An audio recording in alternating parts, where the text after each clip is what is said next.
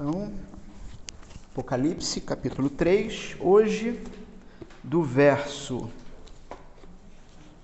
1 ao verso 5. E já digo aos irmãos, posso estar enganado, mas eu creio que nós não terminaremos esse sermão hoje. Tá bom? Então, a igreja de Sardes muito provavelmente terá duas partes, né? parte 1 um e parte 2. É bom que incentiva os irmãos também, né? A domingo que vem, como se fosse um, uma espécie de uma série, né? Então, tem a segunda parte no domingo que vem. É, diz o seguinte a palavra de Deus. E aqui eu vou fazer a leitura os irmãos vão perceber talvez alguma diferençazinha tá, da leitura, uh, da versão, mas uh, acompanhem então na sua Bíblia. Todos estão me ouvindo bem? Sim? Tá bom. Escreve ao anjo da igreja em Sardes: Assim diz aquele que tem os sete Espíritos de Deus e as estrelas. Conheço tuas obras. Tens fama de estar vivo, mas estás morto. Fica alerta e fortalece o que ainda resta e estava para morrer, porque não tenho achado tuas obras perfeitas diante do meu Deus. Portanto, lembre, lembra-se, lembra-te daquilo que tens recebido e ouvido obedece e arrepende-te. Pois se não estiveres alerta, virei como um ladrão, e tu não saberás a que hora virei contra ti. Mas em Sardes também tens algumas pessoas que não contaminaram suas vestes. Elas andarão comigo, vestidas de branco, pois são dignas. Assim, o vencedor será vestido de vestes brancas, e de maneira nenhuma riscarei seu nome no livro da vida, mas pelo contrário, reconhecerei seu nome diante do meu Pai e diante de seus anjos. Quem tem ouvidos, ouça o que o Espírito diz às igrejas. Amém. Podem tomar assento.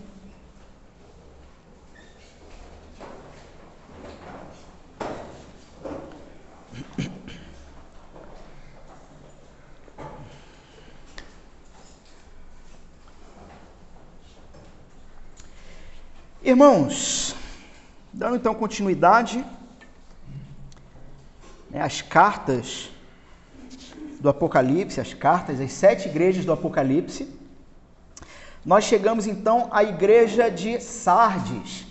A igreja de Sardes, que assim, talvez o que eu vá falar agora, talvez você nunca esqueça, e das sete igrejas, ah, por causa do que eu vou falar, Pode ser que você talvez nunca esqueça, esqueça dessa igreja, mas essa igreja é a igreja que nós poderíamos, sem problema nenhum, classificar da igreja The Walking Dead. Parece que está vivo, tem fama de que está vivo, mas na verdade é um morto-vivo. Está andando, está caminhando. Só que é um The Walking Dead, é um zumbi, na verdade, com uma aparência muito bela. Porque o interessante nesse texto aqui é que é o Senhor Jesus que vai denunciar essa igreja e essa igreja ela recebe talvez uh, uma das mais pesadas falas de Jesus. Né? Jesus ele faz a, a mais pesada ameaça para uma pessoa que foi da igreja anterior, que era a Jezabel e os seguidores de Jezabel, mas agora a ameaça é para a igreja mesmo, né? como um todo. Então, nós vimos que em Éfeso, ah, Jesus, a palavra de Jesus vai desafiar uma igreja que ela é desprovida de amor, uma igreja que não tem amor. Em Esmirna, ah, a igreja ela é encorajada diante de uma perseguição. Vai vir uma perseguição. Ah, em Pérgamo também se fala da perseguição, uma perseguição direta ah, do trono de Satanás, pelo fato do trono de Satanás estar naquela região, naquela cidade de Pérgamo. E em Tiatira, a, a, a igreja anterior, a, a igreja ela é denunciada pela falta de zelo com a verdade, falta de zelo com o evangelho, falta de cuidado com, com a palavra de Deus, se entregando então para, além de falsas doutrinas, se entregando para uma vida imoral. Mas o que que vocês percebem que tem em alguma medida, mas em praticamente todas as igrejas anteriores e não tem nessa aqui? Perseguição. Olha que interessante. Não há perseguição. Não teve perseguição. Ah, alguns estudiosos e pesquisadores e, e, e arqueólogos, enfim, eles descobriram num sítio arqueológico da região dessa cidade é, um imenso. Ah, ah, me fugiu aqui o termo, sinagoga, uma imensa sinagoga. Então havia uma imensa sinagoga nessa época. Então havia culturalmente no local, além da cidade, ela ser uma cidade pagã, com, com seus deuses, suas divindades, aquela coisa toda, mas você também tinha um grupo de judeus muito, mas muito grande. Ah, parece que o tamanho dessa, dessa sinagoga, enfim, é do tamanho do que seria hoje um estádio de futebol, de tão grande que era. E parece então que o que acontecia é que os cristãos desta igreja, nesta região, nesta época, eles usufruíam que só, de algo que somente os judeus usufruíam, que os judeus tinham, que era o quê? Licença para não precisar cultuar o imperador e nem participar das festividades da, da, da, das, dos deuses pagãos. Né? Então, parece que de alguma maneira os cristãos dessa cidade, eles de alguma maneira tinham um bom relacionamento com os judeus dessa cidade, que por sua vez, os dois juntos tinham boa relação com a cultura local. E era uma cultura pagã, uma cultura idólatra, cheia de, do, dos seus apetrechos e dos seus rituais. Então, parece que há um, há uma, uma, um contexto ali em que, por algum motivo, então, e os estudiosos vão dizer que pode ser isso, não tinha perseguição. Não tinha perseguição. É uma igreja do Senhor Jesus, tanto é do Senhor Jesus que o Senhor Jesus ele vai é, é, é, mandar enviar essa carta para a igreja. Então, assim, é uma igreja dele, é dele, é dele. Uma igreja que é, não, não é muito claro quem plantou, como é que foi o seu histórico, o ponto é que um dia ela foi plantada, um dia ela nasceu. E nós, nessa plantação, já temos visto isso. Que quando o Senhor decide plantar uma igreja num ponto específico geográfico, é porque ele tem planos de expansão do reino dele naquele ponto específico. Ora, qual é a melhor maneira de se expandir o reino de Deus? Plantando igreja, porque igreja é a, é a reunião da comunidade dos que creem no Senhor Jesus. E que aonde eles se instalam, aprendem a agir se relacionando com aquela cultura. Tem um, um, vocês depois jogam no YouTube, né? Tem um negócio aí de um cara que faz, um, que faz rap, não sei o que, que ele fala da graça da garça. Já ouviram esse negócio? É um negócio interessante. Mas é bem aquilo mesmo. A ideia é que a garça tem as suas penas, as suas penas brancas e coisa e tal, e ela, ela consegue transitar por meio de mangues e lamaçais sem manchar o seu corpo, as suas penas. Ora, talvez uma das melhores metáforas para como uma, uma igreja deve se contextualizar com a sua cidade. Não é como Sardes fez, né? Mas o ponto é que uma vez que uma igreja nasce num local e é a igreja do Senhor Jesus, e ela começa a se expandir e ela começa a viver a partir do reino e apresentar o reino a olhos e, e, e ações e às vezes até em relações, em relacionamentos aos que não conhecem o reino. Essa igreja, então, ela teve um, um auge na vida dele, dela. Ela teve um, ela, ela, ela, de fato, uma igreja do Senhor Jesus que se expandiu no local. Só que o ponto é que essa igreja, então, hoje, hoje, digo, hoje ela não tem mais, mas na época do texto, ela vivia de fama. Ela vivia do que, que ela já foi. Vamos ver um pouquinho sobre a cidade? E aqui, meus irmãos, que eu tomo um cuidado danado para não virar um estudo bíblico e encher os irmãos de dados e de coisas assim. Mas alguns dados são importantes para a gente entender ah, como e por que Jesus se relaciona, se dirige à igreja de Sardes dessa maneira. E uma coisa que é muito interessante, eu não sei se, se, se os irmãos têm prestado atenção nisso. Conseguem perceber que, mesmo com problema, mesmo com perseguição, mas todas as igrejas têm alguma relação histórica e cultural com a sua cidade? Conseguiram perceber isso? Como todas as igrejas estão envolvidas e como o histórico da cidade, de alguma maneira, tem influência sobre aquela igreja. Irmãos, isso não é à toa. Isso, de fato, é uma igreja que está atuando na sua cidade, que está atuando no seu campo missionário. Tá? E aqui eu já aproveito para engrenar a quinta marcha e dizer: sim, Nova Iguaçu é o nosso campo missionário. E sim, precisamos aprender, a partir de exegese cultural, de observação e pesquisa, a identificar quais são os pecados de Nova Iguaçu. Porque, primeiro, nós podemos ser atingidos por ele. E segundo, são esses pecados que a igreja do Senhor denuncia, chamando ao arrependimento, que é o que o Senhor Jesus aqui vai ter que fazer com as próprias igrejas. Porque em algum momento as igrejas acabam se perdendo em algum ponto. Então, a Sardes ela era a, a, cidade, né? A cidade de Sardes ela era uma das mais gloriosas cidades da, da Ásia Menor na região. Só que é interessante, ela era uma das mais gloriosas cidades, mas o seu maior esplendor tinha ficado no seu passado. O seu maior esplendor tinha ficado no seu passado. Ela estava aproximadamente ah, entre 50 a 60 quilômetros é, a sudoeste, abaixo de Tiatira. Lembram, irmãos, que eu falei que as sete igrejas eram cartas circulares e que a própria, o próprio ponto geográfico das igrejas fazia uma espécie de círculo. Lembram disso? Isso não, isto não é à toa, a ideia de serem sete, nós já falamos sobre isso. Ah, eram sete igrejas, sim, físicas, é, é, geográficas, mas que apontavam para a igreja do Senhor. Aquele que tem ouvidos, ouça o que o Espírito diz às igrejas, a todas as igrejas do Senhor. Tá? Então, para que vocês entendam, então você tem, é pena que eu, a gente não tem como projetar, por enquanto, ainda alguma coisa, mas você tem a ilha de Patmos aqui embaixo, vamos, imagina aí, vamos usar a imaginação, tá?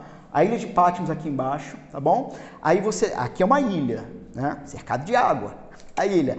Aí aqui você tem, então, você começa a, a, a parte geográfica, é, e aí você tem Éfeso, sobe um pouco Esmirna, sobe um pouquinho mais uh, Pérgamo, aí vem para o lado Tiatira e agora começa a descer. Agora vai descer, tá? Sardes. Então ela está aí mais ou menos 50, 60 quilômetros para baixo de, de, de, de Tiatira. Foi fundada em 1200 a.C. e já nessa época então se tornou a capital de um rico e poderoso reino chamado Reino de Lídia. Sardes, uh, deixa eu pôr algumas coisinhas aqui. Quando eu tiver slide eu, eu coloco para vocês verem, tá? Mas uh, Basicamente, a cidade ela foi construída num espaço geográfico onde ela era praticamente uma fortaleza. E ela, inclusive, se orgulhava disso. Não tinha como entrar naquela cidade, não tinha como invadir aquela cidade. Então, ela tinha um espaço geográfico assim, tá? Ah, havia um certo monte que era um, um, ponto de cemitério e havia outro monte que era um ponto de templos. Ah, enfim, desde o início foi considerado uma fortaleza militar quase inquestionável. Desculpa, inconquistável.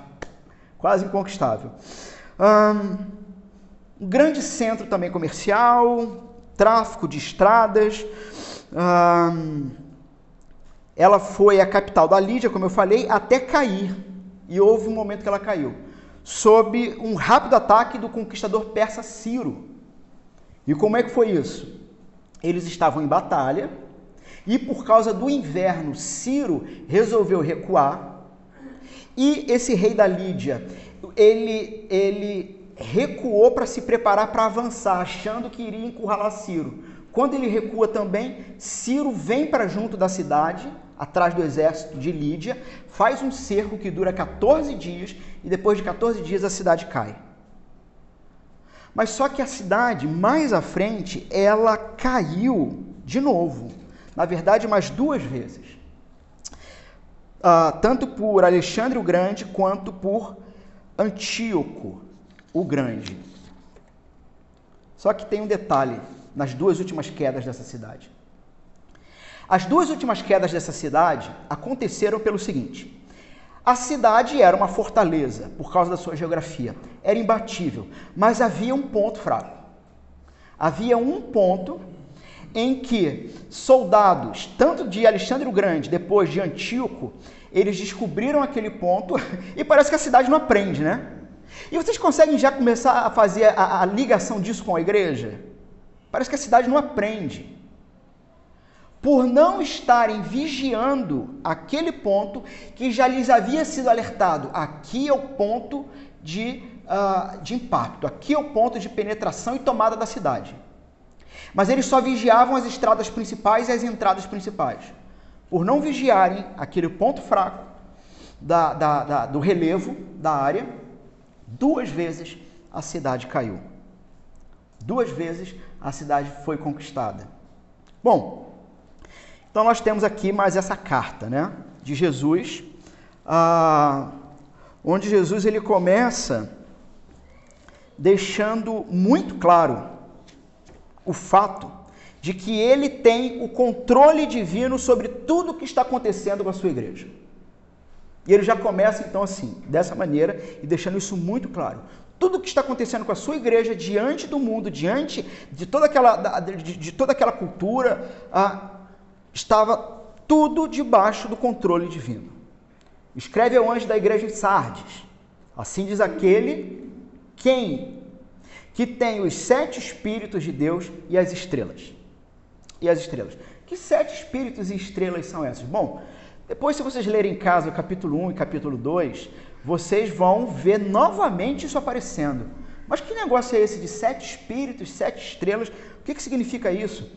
Veja a apresentação de, do capítulo 1, do verso 1 ao 5. Eu, João, escrevo às sete igrejas na província da Ásia. Graça e paz a vocês da parte daquele que é, que era e que ainda virá. Dois sete espíritos que estão diante do trono, do seu trono, e de Jesus Cristo a testemunha fiel. O que seriam esses, esses sete espíritos? Bom, simplesmente o próprio Espírito de Deus, o Espírito Santo de Deus. Nessa representação séptupla, acho que eu falei certo. Séptupla, eu, eu, eu treinei para falar isso. Bom? Será que a gente encontra referência do Espírito Santo de Deus, esse que é anunciado no capítulo 1 e que Jesus já começa dizendo para uma igreja que tem um problema muito sério? Jesus já começa dizendo: Olha só, ah, eu tenho, eu possuo. Quem vai falar com vocês agora? E vocês têm que trazer à memória aquilo que eu falei da outra vez, lembra? Que a gente tem que pensar a cena. Qual é a cena?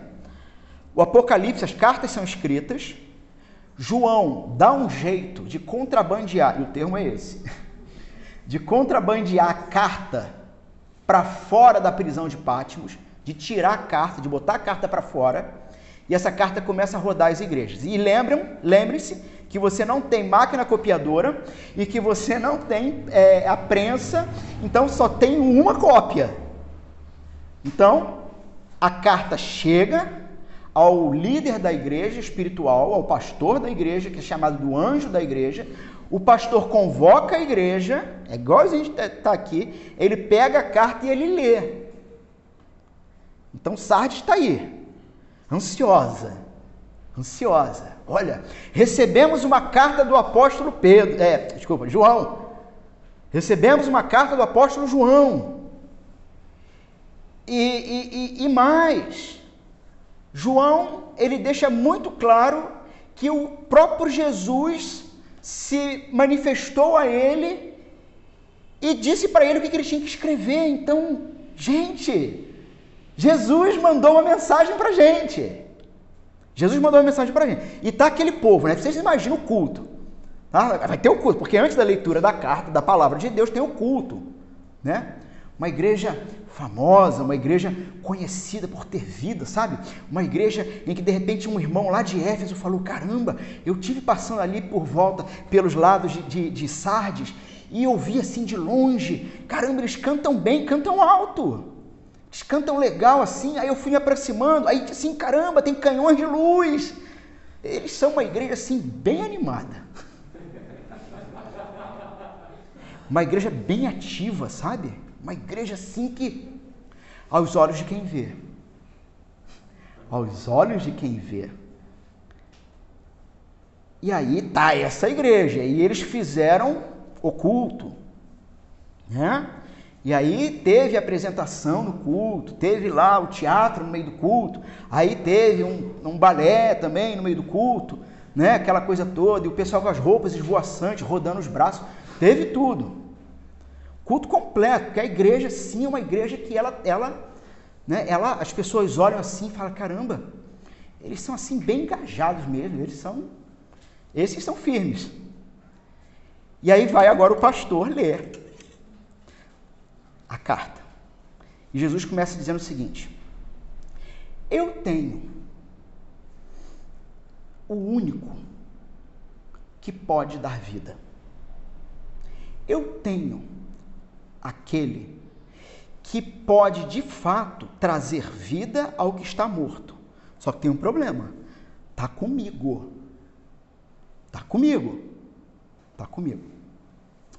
Jesus está fazendo a mesma referência que é dito lá. E aí, assim, irmãos, por que eu gosto de fazer essas referências, de mostrar?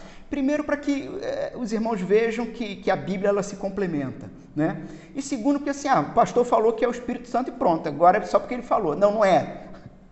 Lá em Zacarias, capítulo 4, verso 2 e verso 10, diz o seguinte, e é onde apresenta essa natureza, novamente, séptupla do Espírito Santo, essa natureza de sete. Olha, Zacarias capítulo 2, verso 1 e 2, olha o que que diz. Então, o anjo que falava comigo voltou e me despertou, como se eu estivesse estado dormindo. O que você vê agora? Ele perguntou. Respondi: Vejo um candelabro de ouro maciço com uma vasilha de azeite em cima. Ao redor da vasilha há sete lâmpadas, ou sete candeeiros. E cada lâmpada tem sete tubos com pavios para acender o fogo. E aí lá no verso 10 vai dizer o seguinte, o finalzinho do verso 10. As sete lâmpadas representam os olhos do Senhor que percorrem toda a terra. E a ideia de sete, novamente, algo que é perfeito, que é completo e que é, em toda a sua ação age de maneira pontual e perfeita. Então nós temos aqui Jesus dizendo: a, a obra, aquele que promove a obra completa e perfeita na igreja. O Espírito, aquele que foi enviado após a minha ida para o Pai. Ele está aí. Mas olha só, o cabeça da igreja sou eu. O Espírito age na igreja, mas o cabeça da igreja continua sendo eu. Sendo assim, não pensem que vocês estão é, ou, ou, ou, ou podem viver uma determinada forma de fé que eu não concorde. Porque aquele adágio popular é sincero. Pode ser sincero, mas sinceridade não significa que não pode estar errado. Entendem? Pode ser muito sincero, mas do que adianta ser sincero se não condiz com o que claramente é dito por Deus. Então, não faz a menor diferença nesse sentido, se é sincero ou não. Né? É, é o outro já falou assim: ah, ah eu, eu, eu, eu, eu penso algo sobre Deus. Não, não, importa o que você pensa, importa o que a Bíblia diz. O que, que a Bíblia está dizendo? É isso? Então é isso. Então não tem outro, não tem história. É isso. Está ali. Né? Bom, Então, aquele que pode dar vida está nas mãos de Jesus. E qual é a situação de Sardes? A igreja de Sardes, ela está próxima da morte. Só que ela pode voltar a viver. A igreja ela pode voltar a viver, mas apenas se o espírito assumir a rédea. Somente se o espírito assumir a rédea e mais, Cristo tem o poder do espírito e está disponível para eles. Está disponível. Aquele que pode dar vida para vocês está disponível. A, a pessoa do Espírito Santo está sobre a igreja. As sete lâmpadas de Zacarias, os olhos de Deus estão disponíveis para a igreja. Só que tem uma segunda coisa que Cristo também tem. Ele controla as sete estrelas. O que, que são as sete estrelas? Está lá em Apocalipse, verso, é, capítulo 1, verso 20, vai se referir então às sete estrelas como os anjos das sete igrejas. O que Jesus está dizendo é o seguinte: que é por meio do anjo, que é por meio do pastor, que é por meio do líder, do mensageiro da palavra que Cristo controla a igreja. Irmãos, não tenham dúvida que no momento como esse, com a Bíblia aberta e com a exposição acontecendo, os irmãos estão sendo ensinados pelo próprio Deus, pelo próprio Cristo. Eu não sei se vocês já pararam para mensurar desta forma. E esse que está falando é um miserável pecador que está sendo apenas usado por graça e misericórdia de Deus. Mas eu sou tão ruim ou talvez pior do que vocês. Mas misericordiosamente, vaso de barro sendo usado para a glória de Deus. E o texto então vai dizer: O Espírito que dá vida está disponível a vocês, mas está comigo. E mais, aquele que vai trazer a mensagem para vocês também está debaixo do meu controle. Portanto, ouçam o que ele tem para dizer. E reflitam o que ele tem para dizer. Levem em consideração o que ele tem para dizer. A igreja então deve responder ao anjo, ao pastor, ao mensageiro que está trazendo essa palavra da parte do próprio Cristo. Ah, todas as outras cartas elas sempre apresentam um ponto forte não é? Conheço tuas obras e vocês têm feito isso, têm feito aquilo. Só que o trecho de ponto forte de Sardes é assim: conheço as tuas obras. E talvez quando o, o pregador na época lá, né, falou, Igreja de Sardes, o Senhor está dizendo, eu conheço as tuas obras. Eles talvez estufaram o peito, né? Olharam uns para os outros e disseram assim: Ele conhece as nossas obras. Ele conhece as nossas obras. Ah, vocês percebem que em Sardes não existe aquela, um termo assim. Eu conheço as suas obras, tá, tá, tá, mas eu tenho contra ti. Não tem. Em Sardes não tem, não tenho contra ti. Sabe por quê? Porque o ponto forte da igreja é o ponto fraco. O ponto forte da igreja é o ponto fraco. Jesus não vai nem se dar o trabalho de dizer que tem alguma coisa contra eles, porque ele já começa dizendo: Eu conheço perfeitamente aquilo que vocês realizam, aquilo que vocês fazem, como vocês vivem e por que fazem. E aí ele complementa: Tem fama de estar vivo. É, a gente sabe que mais à frente vai se revelar que existe um remanescente fiel. Então tem um grupo ainda que assim, não é que também está 100%, está legal, está vivo. Não, não é isso. Não é isso. É um grupo que está quase morrendo também, mas é um grupo que ainda se mantém firme. Mas de uma maneira geral, nesse primeiro momento, Jesus é categórico em falar que todos eles se encontram nessa situação. Todos eles se encontram uh, dessa maneira. Eles então agiam como se estivessem vivos, tá? Eles eram conhecidos na cidade por isso. Vocês imaginem, uma cidade inteira, sabe? Aquela igreja lá, eles são realmente muito ativos. Muito ativos, o culto deles, eu vou lá e o profeta levanta e eu saio de lá, né, pronto para botar meu dinheiro porque vai dar certo. Né? E bota fé no negócio que vai dar certo. É isso que eles vão, vão falar e falam, né? Até hoje. Ah, então eles são conhecidos na cidade por estarem vivo, vivos, mas não somente tem um problema, e essa é a denúncia de Jesus. Não somente ah, eles estão mortos, porque, porque são dois problemas aqui. Eles estão mortos, mas além disso, eles não têm nada para oferecer além de morte. Conseguem perceber o tamanho desse problema? É, eles estão mortos e não têm nada para oferecer além de morte. Algumas traduções de vocês vai estar escrito: é, você tem fama de estar vivo. Outra tradução vai estar escrito: tem nome. Nome de estar vivo. Porque a ideia de fama e nome, ela quase que se mistura aí. Pelo seguinte, um nome revela caráter, um nome revela realidade. Então, nome e fama, aqui a ideia é um nome que revela a sua identidade, tá?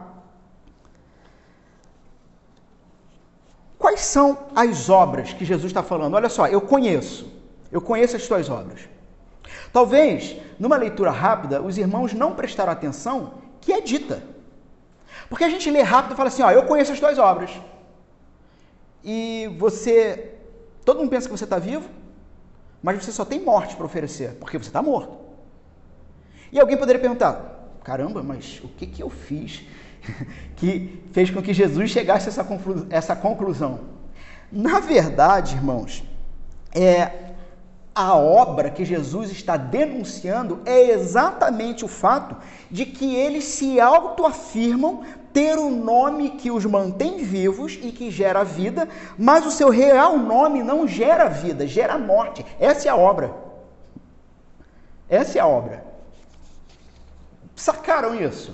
Porque olha só, lá em Éfeso, lá em Éfeso, as obras citadas por Jesus, elas tinham relação com esforço, Lembram? Perseverança, zelo teológico, né, doutrinário, zelo moral, não tinha escândalo é, imoral, de imoralidade no meio do povo. Mas qual é a obra que é citada aqui em Sardes? Em resumo, é, é o seguinte: vocês afirmam o nome da vida, o nome que gera vida, Cristo. Esse é o nome que gera vida. Vocês afirmam possuir esse nome. E vocês afirmam que tudo que vocês estão fazendo tem relação com esse nome. Mas, na verdade, vocês estão mortos e só possuem morte para oferecer. Só parece que está vivo. Só parece. Mas o único que podia denunciar é aquele que de fato detém o espírito da vida, que dá a vida, e tem o pastor na sua mão. Mais ninguém. Porque aos olhos de todo mundo, era uma, era uma grande igreja. Uma boa igreja. Uma boa igreja. O que vocês têm então é um nome falso. É um nome falso. Sabe? Ah, diante de outras igrejas, e até mesmo da cidade ou das cidades, ela era reconhecida como uma boa e verdadeira igreja. Só que o que Jesus está dizendo é o seguinte: vocês abandonaram há muito tempo o verdadeiro Senhor da igreja e se especializaram a viver de fama. Fama, porque no passado era uma igreja do Senhor, mas já não é. Já não é. Por quê? Estão mortos. Vocês estão mortos. Jesus poderia também estar dizendo para eles o seguinte: na verdade, também tem um detalhe. Os que se unem a vocês começa a ter esperança, sabe? Então, é, é, a gente tem que pensar nessa igreja. Pessoas que chegam nesse determinado lugar com aparência de vida e começam a ter esperança de que, ah, ah, de fato, a sua vida vai mudar. Então, ah, seu casamento, os seus filhos hão de ser restaurados, porque eles estão vivos e eles vivem é, como cristãos aos nossos olhos. Eles estão vivos. Então eles começam a gerar, sabe? Dentro desse ambiente, uma determinada esperança, uma determinada expectativa. Então eles vão ali, eles dão brados de vitória, gritos de aleluia, declaram suas vitórias, entregam seus bens, na esperança de que Deus há de restituir. Vocês já ouviram algo assim? Os anos consumidos pelo gafanhoto. O Senhor há de restituir os anos consumidos pelo gafanhoto. Só que tem um problema, meus irmãos, é que quando chega na segunda-feira, o peso da realidade bate na face. o peso da existência e de tentar viver a partir de rituais religiosos com aparência de fé, aquilo começa a te encurvar. Assim, duas possibilidades acontecem com membros e frequentadores desses ambientes e que continuam saindo desses ambientes dizendo: não, mas lá tem vida. Duas possibilidades acontecem. E eu já vi muito das duas. Primeira possibilidade: o sujeito se torna um cínico. O que é um cínico? É aquele sujeito que definitivamente ele desistiu de tentar levar a vida uh, cristã a sério, honestamente a sério, ele desistiu. Então ele vai, ele participa, ele tem ali uma catarse espiritual, sabe? Dá uma boa chorada para não ter câncer, ou seja, bota para fora a emoção. Bota para fora o negócio. Ele participa daquilo ali. Só que quando chega na segunda-feira, ele já sabe o que vai acontecer. Então ele se tornou cínico. Ele não espera mais nada. Ele, bom, semana que vem eu tô lá de novo fazendo minha uh, meu story para o Instagram. Segunda, é, domingo que vem eu tô lá de novo. Essa é uma possibilidade, infelizmente acontece muito. A segunda possibilidade é o cara não não se tornar cínico ainda e ele realmente sofrer com isso. Irmãos, igrejas com aparência de vida, mas que na verdade estão mortas, fazem seres humanos sofrerem. Às vezes a gente pensa que o problema é Bolsonaro, ou é o Trump, ou é a política, ou é partido. Esse não é o nosso problema. O nosso problema são homens e mulheres que vendem um falso nome com aparência de verdadeiro e fazem com que pessoas da sua família Gente, pessoas da sua família, pessoas do seu relacionamento pessoal, pessoas queridas, pessoas que todos os anos fazem aniversário você é convidado e você vai lá e você comemora junto. Pessoas que quando alguém falece próximo, você vai lá e você está chorando junto. E essas pessoas continuam sendo enganadas porque todos os domingos estão recebendo desculpa a expressão, mas isso me veio agora e, bom, se alguém estiver dormindo vai acordar. Recebem maconha espiritual. Maconha espiritual. Droga. Que faz com que o cara, na segunda, o peso da existência bate nas costas dele e ele fica desesperado pela próxima dose para se sentir no céu de novo. E ele precisa daquele louvorzão com aquela batida que bate no pulmão e no coração para ele desanuviar um pouco, porque senão, se ele faltar aquele domingo, ele vai dar um tiro na cabeça. Porque a única coisa que ele tem dentro de ambientes religiosos que se proclamam vivos, mas estão mortos, a única coisa que eles têm é isso: morte.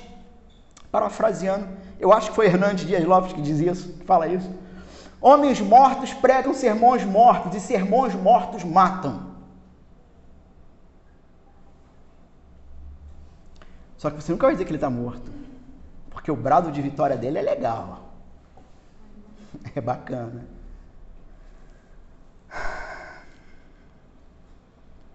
Então, toda aquela alegria, toda aquela empolgação do domingo, construída através de músicas barulhentas e muitas delas sem o menor sentido, começam a se dissolver como um torrão de açúcar colocado numa fina chuva de outono. Bonito isso, né? Fiquei treinando também para falar para vocês isso.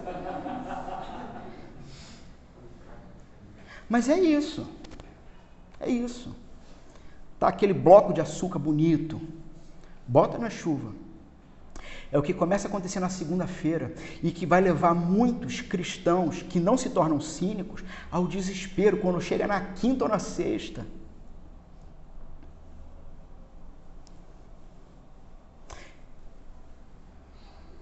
Irmãos,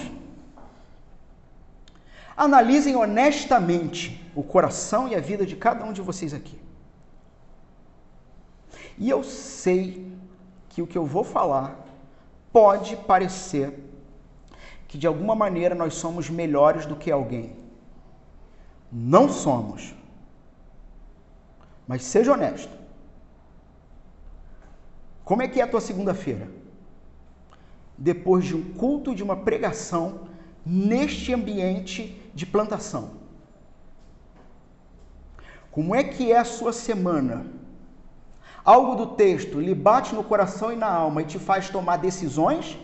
Ou simplesmente na segunda-feira você se tornou um cínico, em que não há mais conexão, a sua realidade não tem realidade com o que acontece aqui, e você vive de qualquer jeito esperando o próximo domingo. Se essa for a sua realidade, bom, a culpa não é minha, a culpa é sua.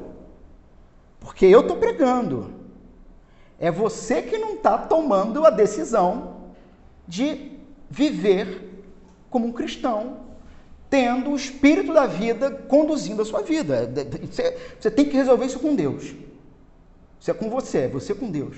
Mas o ponto é então, qual é a sua realidade? Qual é a nossa realidade? E se você consegue perceber então que você sai daqui querendo viver mais. O que foi que aconteceu essa semana? Agora eu não vou lembrar. Aconteceu alguma coisa essa semana que eu falei com a Cláudia assim: olha, isso aqui dá vontade até de viver mais. Foi alguma coisa em casa. Mas deixa eu trazer então isso para isso aqui para esse momento. Você sai de um ambiente como esse querendo, com, com, com gana de vida, sabe?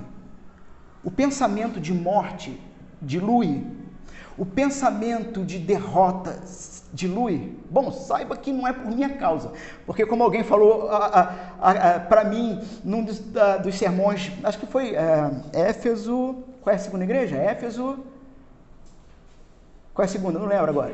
Esmirna. Acho que foi Esmirna. Foi Esmirna que alguém falou assim para mim.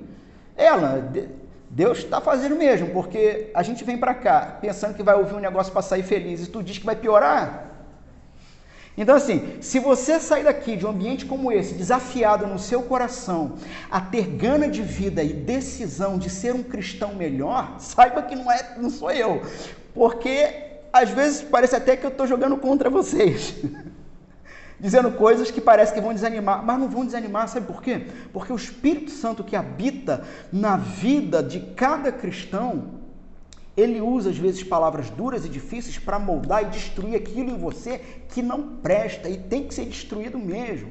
E a gente tem um montão de coisa que não presta, irmãos. Eu tenho um montão de coisa que não presta. Se vocês forem saber, é, é, é como é que é? Tem, negócio, né? Não sabe da, da metade a história, né? Tem um adágio assim né? Como é que é? Alguém falou aí. Não sabe da metade o conto, da missa a metade. Porque, irmãos, nós somos isso, demasiadamente humanos. Demasiadamente humanos. Só que chamados por aquele que envia pastores para a vida de vocês, ao lado do Espírito Santo, com o objetivo de dizer o seguinte: por que você continua vivendo com aparência de vida, mas no seu coração está morto? Por que, que você continua assim?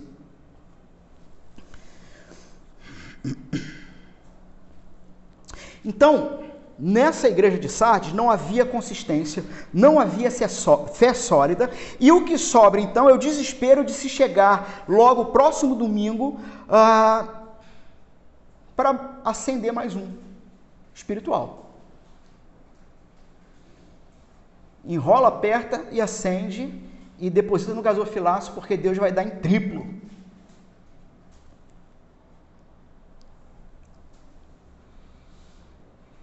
Por que tudo isso? Porque parecem vivos, mas estão mortos. Qual é a solução? Qual é a solução? Dos versos 2 e 3, e veja, isso tudo foi só o verso 1. Por isso que eu falei que, que eu sabia que eu não ia conseguir terminar essa carta hoje. Nos versos 2 e 3, nós temos cinco imperativos, cinco ordens. Jesus então dá cinco ordens que têm relação com a situação da vida espiritual do seu povo. E basicamente o foco dessas cinco ordens tem relação com necessidade de vigilância. Vigilância espiritual. Então há uma necessidade de vigilância espiritual. E aí, nesse ponto, irmãos, é, bom, eu fico feliz assim, né? Quando os irmãos começam a se agasalhar, né? Por causa do frio.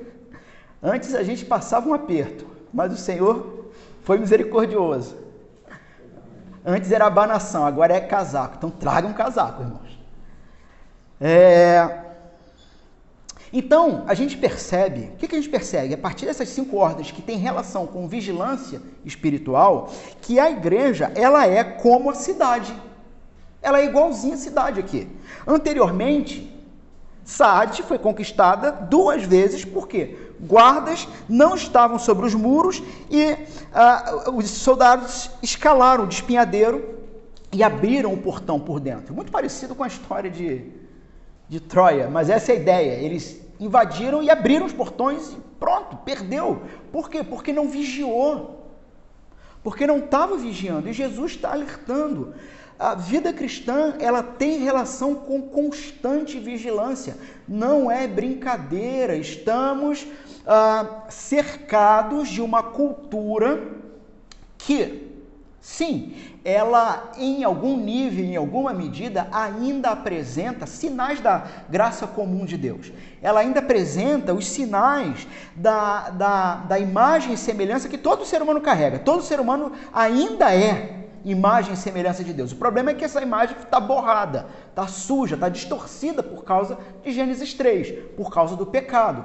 Todo ser humano diante de Deus é pecador por causa do que aconteceu em Gênesis 3. O ser humano se virou contra Deus. E a partir disso, na sua cultura, naquilo que ele constrói, ainda vai manifestar beleza e graça. Mas também vai manifestar o seu ódio contra um Deus que diz: arrependa-se dos seus pecados, porque senão haverá um dia em que o meu filho, Jesus Cristo, irá voltar e você vai prestar contas, pelo simples fato de que você não honrou o sacrifício dele e tentou me comprar, seria o próprio Deus falando, tentou me comprar a partir dessas obras que não passam de nada perto do que o filho fez. Então, a vida cristã se trata de vigilância. Vigilância constante. E a igreja aqui está sendo repreendida pela falta, pela mesma falta de vigilância. Tá? E a primeira ordem, então, é o seguinte: primeiro imperativo, fica alerta.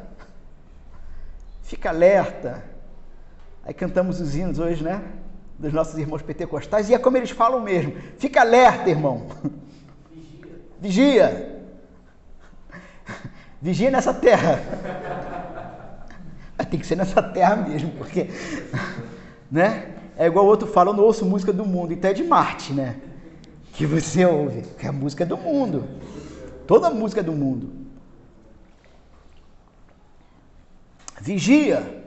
Ou numa outra possível tradução, é, ou inclinação do termo, mostra-te alerta. Por que mostra-te? Porque é não somente uma questão ativa, mas uma, uma, uma questão de que passivamente aqueles que se colocam ao seu redor perceberão que você está alerta. Então não é só uma questão de que você está alerta e está consciente disso, mas é a questão que estão vendo que você está alerta. Hoje eu estou para adágio, né? Me veio outra aqui. Não basta ser a mulher de César, tem que parecer. Não basta ser ou estar alerta, mas tem que ficar claro que você está alerta a qualquer um que esteja ao seu redor. Em outras palavras, então, os cristãos de Sardes devem mudar seus caminhos e provar que estão vigilantes. Por isso a ideia de que tem que ser perceptível. As pessoas à sua volta têm que perceber que você não está de brincadeira nesse mundo. Não tá. Eu sou cristão, fui feito cristão pela graça de Deus, é, é, obra e misericórdia, graça do Senhor. Ah, fui feito cristão, estou neste mundo, estou vivendo neste mundo. Alerta, vigilante, para que não, não, não, não me pegue pelo meu ponto fraco e eu venha então a, a, a escandalizar o nome do Senhor. Porque, irmãos, ainda tem esse detalhe. O pior não é falarem da sua reputação. Sua reputação. É? Você é o quê? Eu sou pecador. Não tenho reputação. Só que sou um pecador perdoado. Perdoado, justificado. Mas o problema é que quando o seu ponto fraco você não vigiou, é o nome de Jesus e é a igreja de Jesus que sofrerá vergonha pública. Percebem? Só que o nosso coração ele é tão mesquinho e egoísta que a gente sempre acha que o problema é a gente. Não, como é que vai. É meu nome, né? Meu nome vai para a praça. Não, cara. Não é você, não é Jesus que vive? Ah, é. É Jesus. É Jesus que vive. Não é você, você não vive. Você está vivo nele. Então, essa é a ideia do fica alerta ou mostra-te alerta. Ah, é a ideia de que eles precisam provar nos seus caminhos que estão vigilantes. Ou seja, traz uma ideia que parece que alivia um pouco o texto, mas não alivia, tá? Mas também seria uma ideia de que eles adormeceram espiritualmente e precisam acordar. Estejam alertas. Estejam alertas. Então, o que nós temos aqui é uma ideia de vigilância e prontidão. E é uma mesma ideia, e Jesus está falando de uma mesma coisa, que vai perpassar outros textos bíblicos. Por exemplo, Marcos capítulo 13, eu vou ler para vocês, verso 35 e 37, diz o seguinte: Vocês também devem vigiar. Então não é a primeira vez que a gente vê essa a ideia de que cristão tem que vigiar. Lá em Marcos, vocês também devem vigiar, pois não sabem quando o dono da casa voltará, à tarde, à meia-noite, de madrugada ou ao amanhecer. Que ele não os encontre dormindo quando chegar sem aviso. Eu lhes digo o que digo a todos: vigiem. Vigiem. Cada um aqui sabe qual é o seu ponto fraco. Cada um aqui sabe. Temos então aqui implicações de uma vida também em comunidade, uma comunidade de constante vigilância. Temos que vigiar o que cremos. O que, que você crê? O Evangelho. Continua sendo isso? A sua igreja continua pregando isso? Temos que vigiar se vivemos a partir do que cremos. Irmãos, são 7 e 18.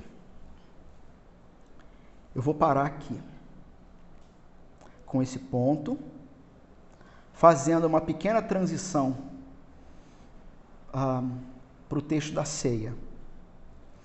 Mas preste atenção nisso, porque inclusive aqui eu botei aqui na, na, no meus bolsos para falar para vocês. Voltaremos a esse ponto depois, porque isso aqui é muito importante. Não é só vigiar o que cremos, mas vigiar se vivemos a partir do que cremos.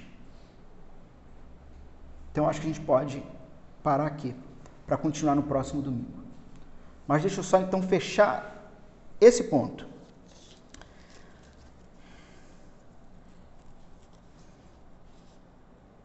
Bom, fortalece o que ainda resta. Tá. Será o próximo ponto.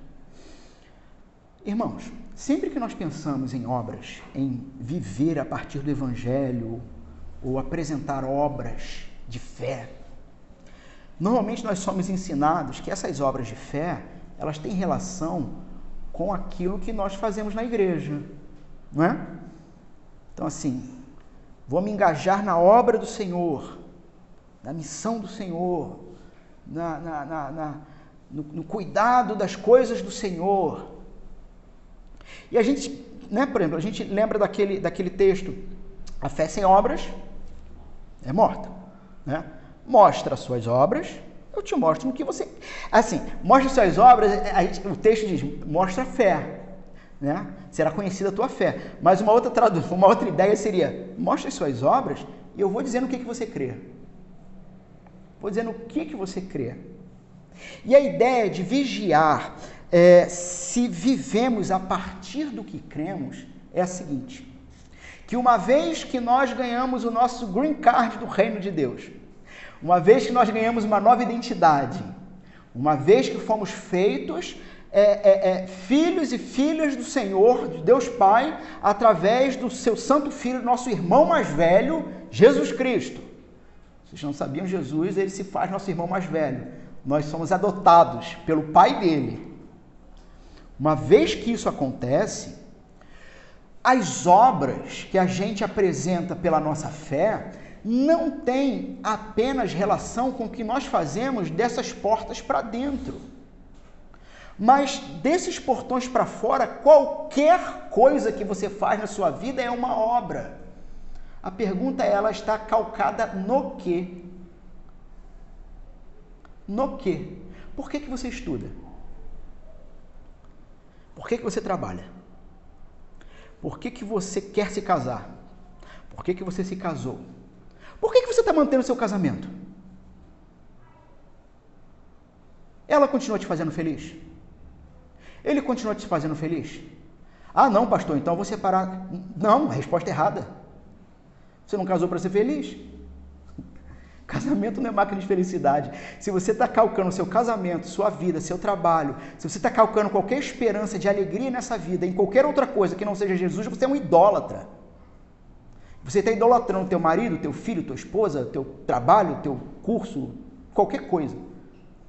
Se o motivo de felicidade da sua vida é qualquer coisa que não seja o Senhor Jesus, você caiu na idolatria, tem que se arrepender. E precisa se arrepender. Então, vigie se aquilo que você faz, faz condizente com o reino. Tem relação com o reino, apresenta alguma faceta do reino. Sabe? Aquilo que você, aquilo que você fala para o seu colega de trabalho. Aquilo que você fala para o seu vizinho. Sabe aquele negócio? Ah, nunca fale mal de pastor na frente de criança. Ela vai entregar você. Uma hora ela vai. Vigie. Vigie. E aí eu fecho então com Marcos. Não sabem quando o dono da casa, o dono do mundo, o dono da criação vai voltar. Que ele não os encontre dormindo quando chegar sem aviso. Eu lhes digo o que digo a todos: vigiem. Vigiem. Bom, paramos então no verso 2. E domingo que vem, pela graça e misericórdia de Deus, vamos terminar até o verso 5. Tá bom? Vamos fechar nossos olhos. Ah,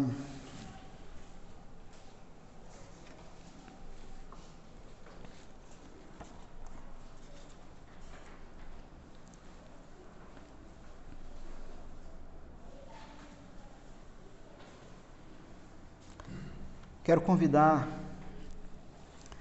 o André e o Arnaldo aqui à frente para nos ajudar. Não vou ler o texto inteiro de contrição, mas ah, talvez o ponto mais conhecido desse texto, de Josué 24. Eu e minha casa serviremos ao Senhor. Eu e minha casa serviremos ao Senhor. Vamos fechar nossos olhos.